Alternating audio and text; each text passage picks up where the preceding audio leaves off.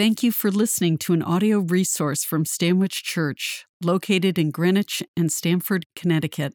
The vision of Stanwich Church is to know Christ and make him known.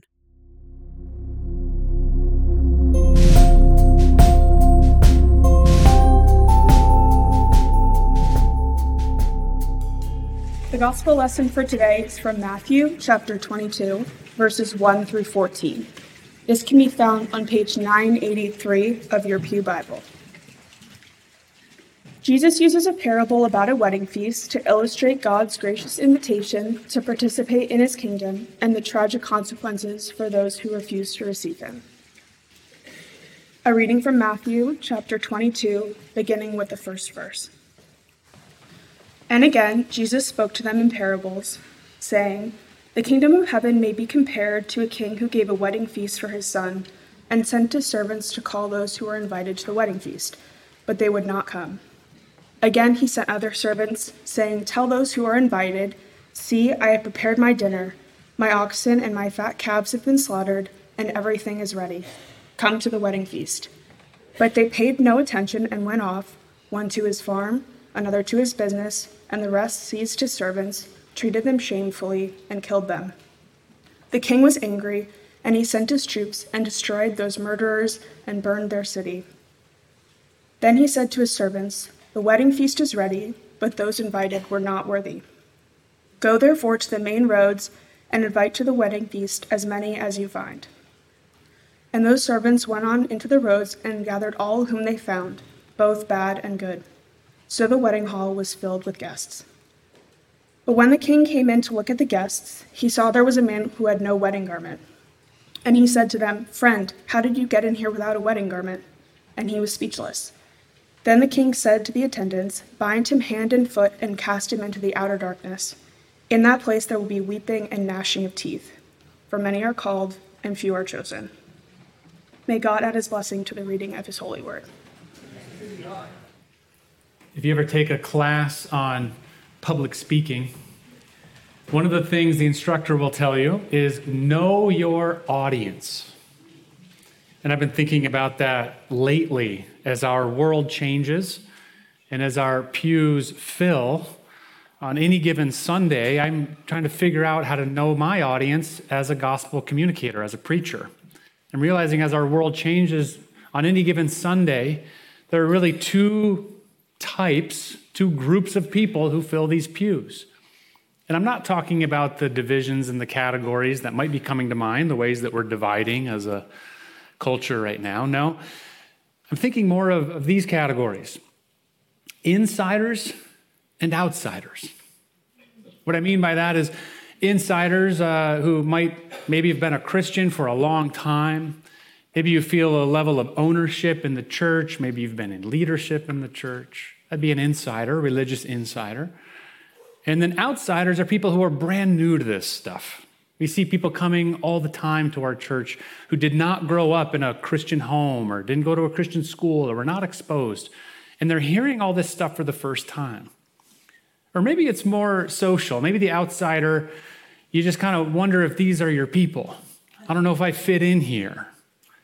And I try to think about how the gospel is communicated to both groups, both to the insiders and the outsiders on any given Sunday.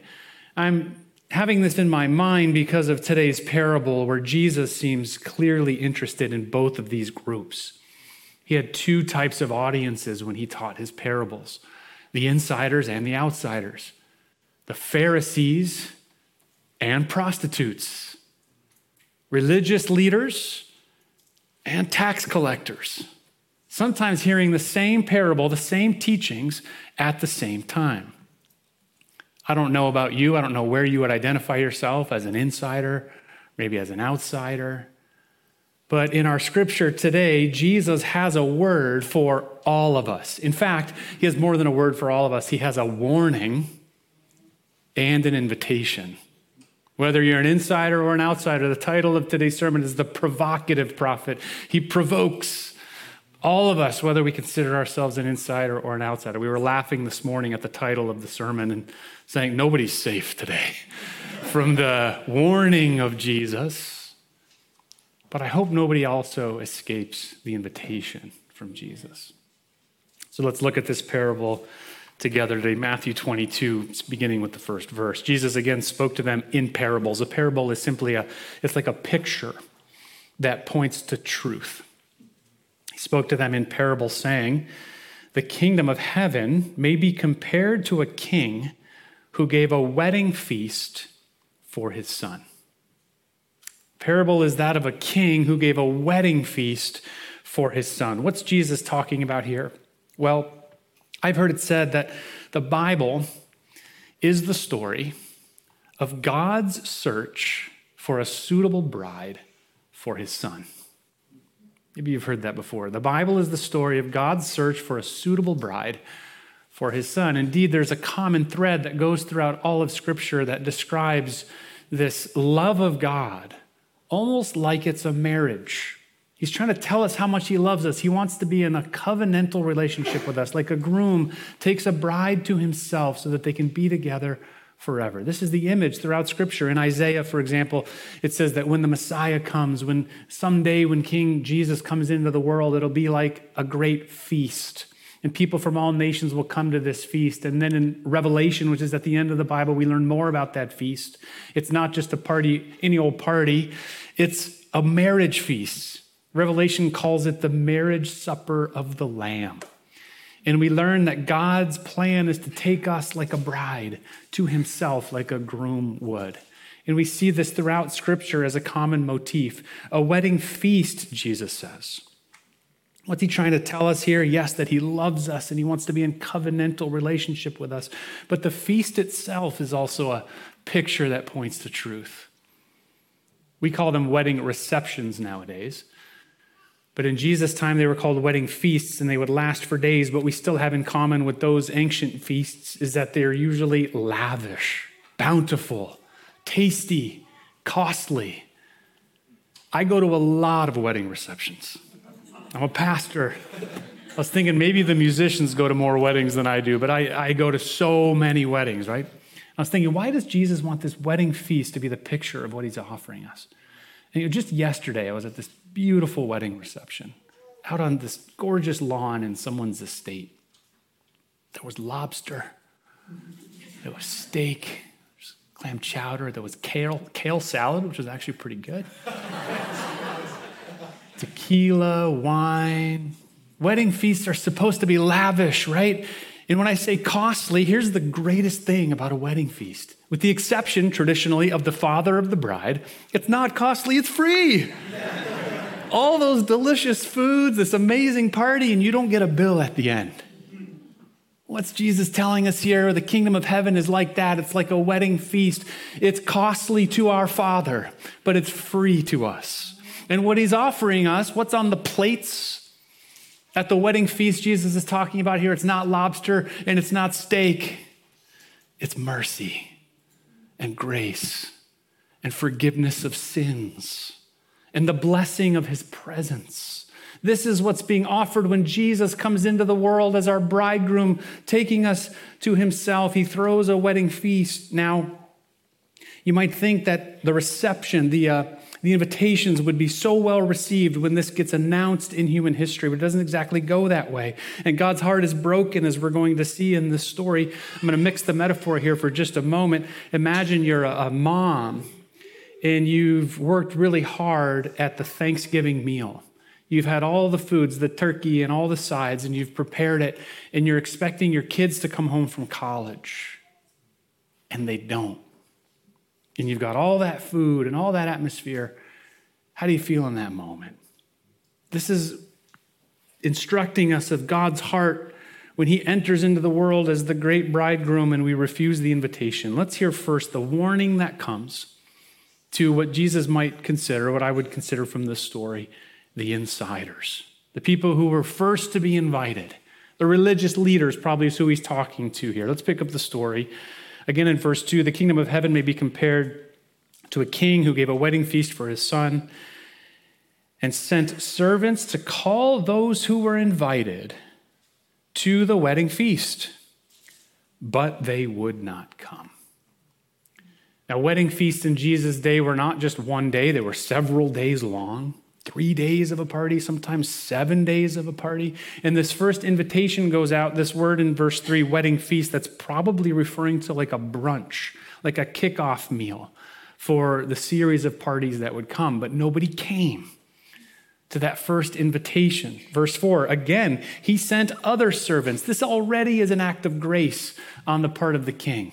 They missed the first invitation, so they're getting another chance to come. Sent other servants, verse 4, saying, tell those who are invited, see, I've prepared my dinner.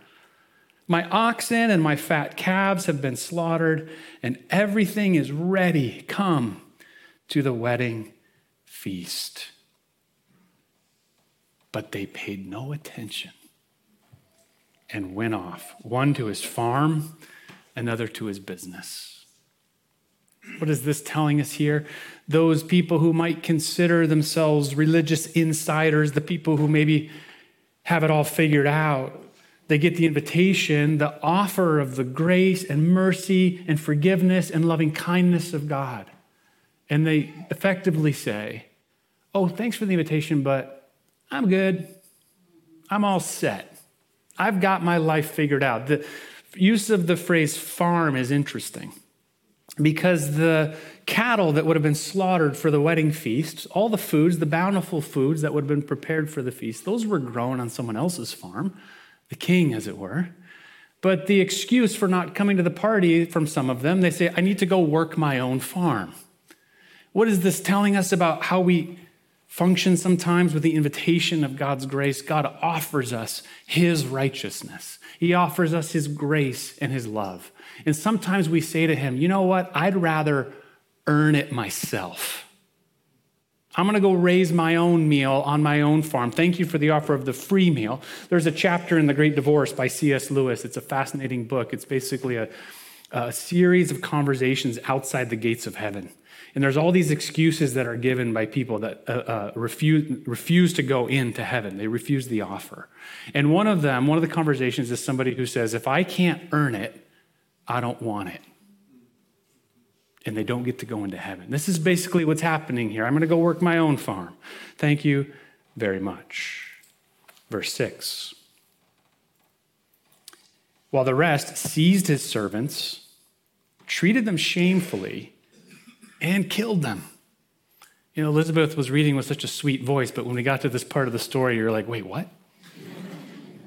They did what? Possibly Jesus is referring here to what happened to John the Baptist.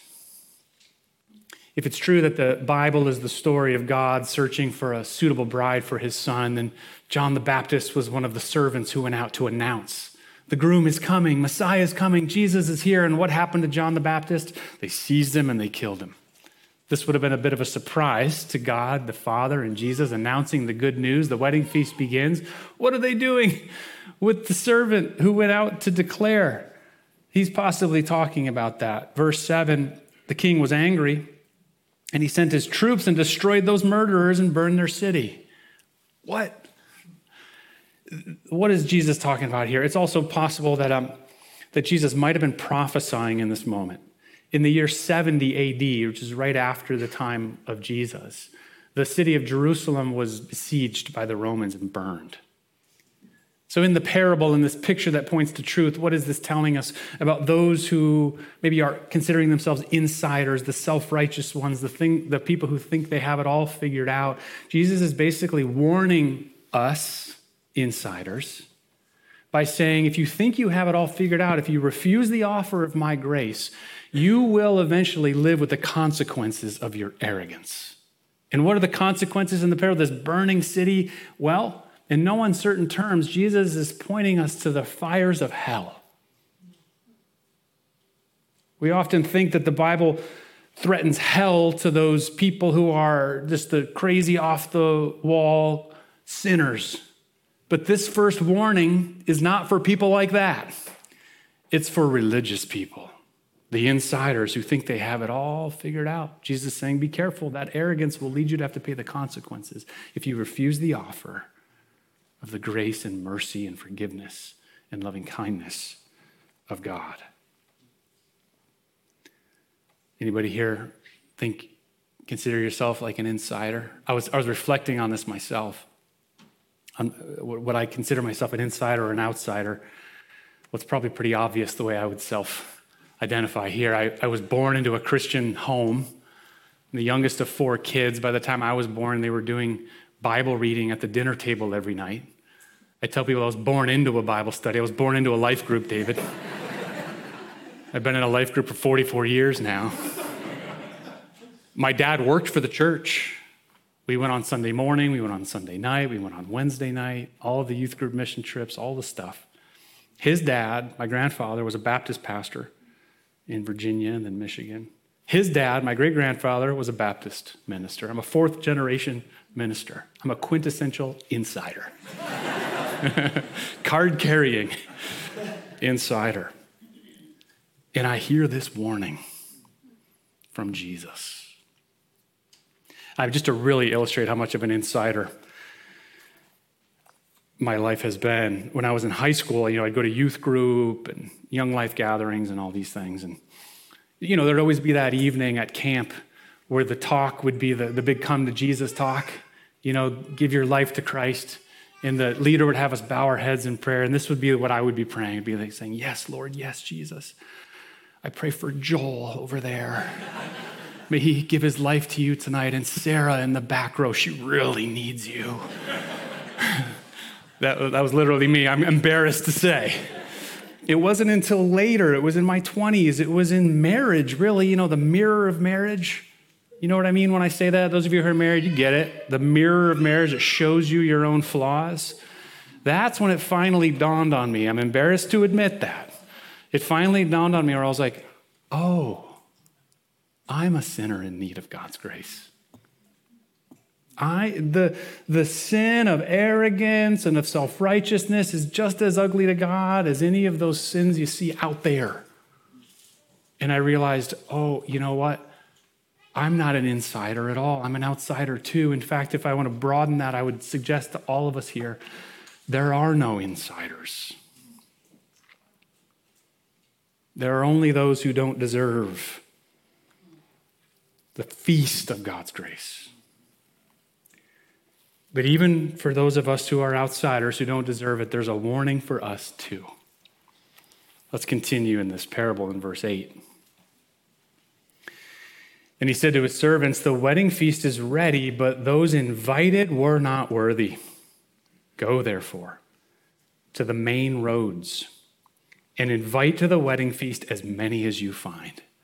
This phrase, main roads, is instructive. Picture the trade routes that would go around the big cities. You'd have people from all nations going on these trade routes with no religious background. Another way of phrasing it, maybe that would make sense to us, is he's saying, go to the street corners. And who do you picture on the street corners there? Jesus is saying, the insiders all refused. Go find me the outsiders. Go find me the riffraff and bring them in. We'll see if they want what I'm offering, this table of grace, this free gift. Go and find them. Verse 10. And those servants went out into the roads and gathered all whom they found, both bad and good. So the wedding hall was filled with guests. Let's pause for a minute and just picture that wedding hall.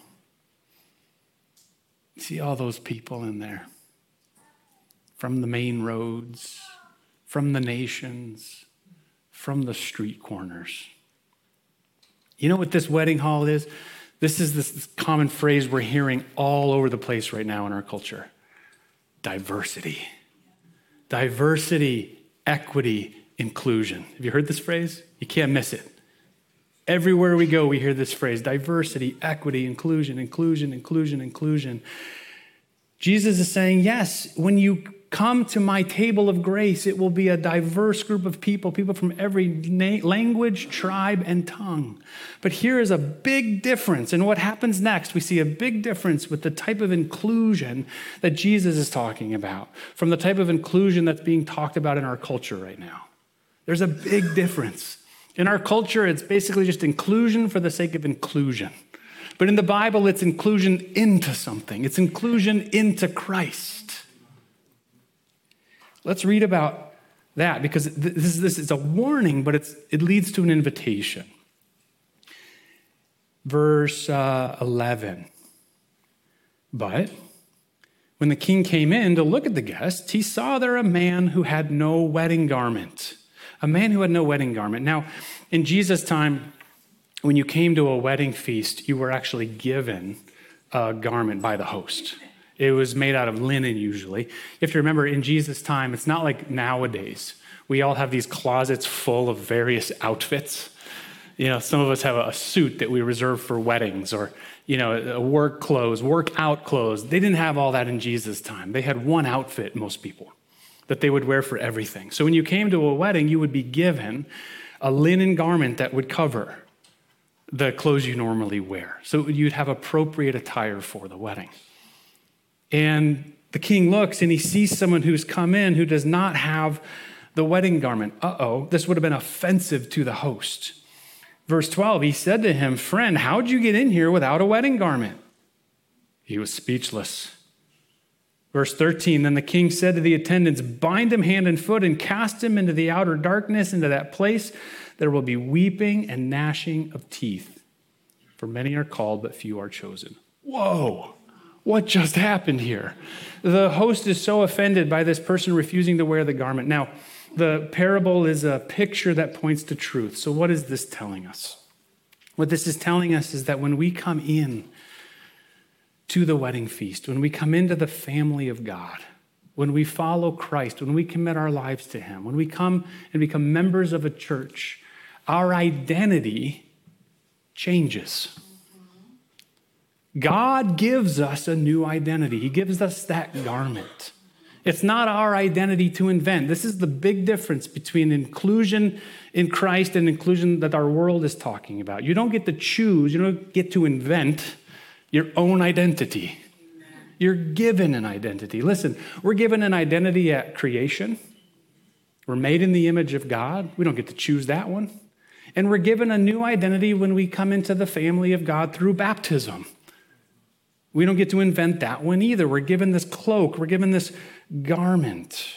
And if we refuse, this is basically what Jesus is warning us against. Those of us, when we realize we are sinners in need of forgiveness, we're sinners in need of salvation, all the constructed identities we've made for ourselves out in the world, when we realize even so, we're invited into the feast, into the table of his grace. If we come to that party, and if we refuse to let God's grace change us, we will live with the consequences of that too. Weeping and gnashing of teeth. In both cases, the consequences are separation from God. The consequences are hell. And we offend the host. We offend our Father when we say, "You know what? I'd rather have my own identity. Thank you. I see the garment you're prepared for me, but I like things my way." Jesus is saying, be warned. Now, what is this garment? What is the new identity we get? The rest of the New Testament actually describes it in full detail.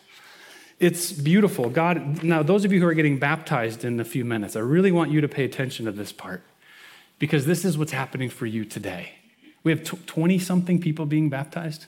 20-something people? Praise the Lord. Wow. I want you to pay attention to this part, because what happens in baptism, according to Colossians and a couple other places in the New Testament, it's like the old garment, our old self, gets put to death. It stays in the waters of baptism. And as we emerge from the threshold of the water of baptism, we're given a new identity, a new garment. So listen to the description of the old and the new from Colossians. "Put to death, therefore, what is earthly in you." This is the old identity, the old cloak. "Sexual immorality." I'm just going to make eye contact with people as I read all these words. Just kidding. "Sexual immorality, impurity, passion, evil desire, covetousness," which is envy. Kind of look everyone in the eye right now. Does anyone have envy in your heart? "On account of these, the wrath of God is coming. Put them all away. Anger." I saw you in traffic this week. No. Anger, wrath, malice, slander, obscene talk coming from your mouth. Do not lie to one another, seeing that you've put off the old self with its practices and have put on the new self, which is being renewed in knowledge after the image of its creator.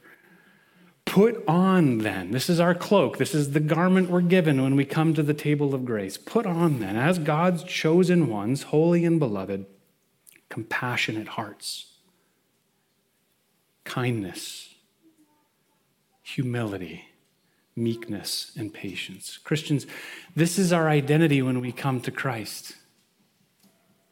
Bearing with one another, and if anyone has a complaint against another, forgiving each other. As the Lord has forgiven you, so you also must forgive. You can imagine, I didn't really realize that I was a sinner in my self-righteousness until I was married, as I said. And imagine if I realized that, if the mirror of marriage was held up in my face, and I said, you know what, I'd rather keep being a jerk. That wouldn't have gone very well for Nancy and my marriage, right? This is what happens when we refuse to get this new garment on. Christians, listen, it says, above all these, put on love, which binds everything together in perfect harmony. If you are a Christ follower, if you've come to this feast, this table of grace, if you've been included into the family of God and you don't have love and patience and forgiveness, then guess what? The warning is severe. The warning is strong. So put on this cloak. Whether you're being baptized today or you were baptized before, let this be a reminder of our identity, the identity that we've been given in Christ. We've been included into his family. So insiders, outsiders, I hope you heard the warnings. But way more importantly than that, I hope you heard the invitation. God is searching for a suitable bride for his son. We've been invited to the wedding feast, not just as a guest, but as the bride. And if we've refused it, or if we've said we don't really need it, or we won't let it change us, now is a time to say, I'm sorry, Lord, I want to come back. Could there be another invitation for me? I'm coming now. And we're about to have communion together. We're all about to come to this feast of the communion table. It's not lobster and it's not steak, but it is very costly. In fact, it's more lavish and bountiful than the most amazing wedding party you've ever been to. And it cost our Father dearly. It cost Jesus his own life. He laid down his life for us. He died in our place. And that's the bounty. That's the feast we're about to taste together, the unmerited, unearned forgiveness of our sins. So as you walk forward to this feast, will you say something in your heart? Say yes. Say yes. Don't say yes to the dress. Say yes to the garment. Say yes to the groom who's inviting us to this feast of his love. Amen.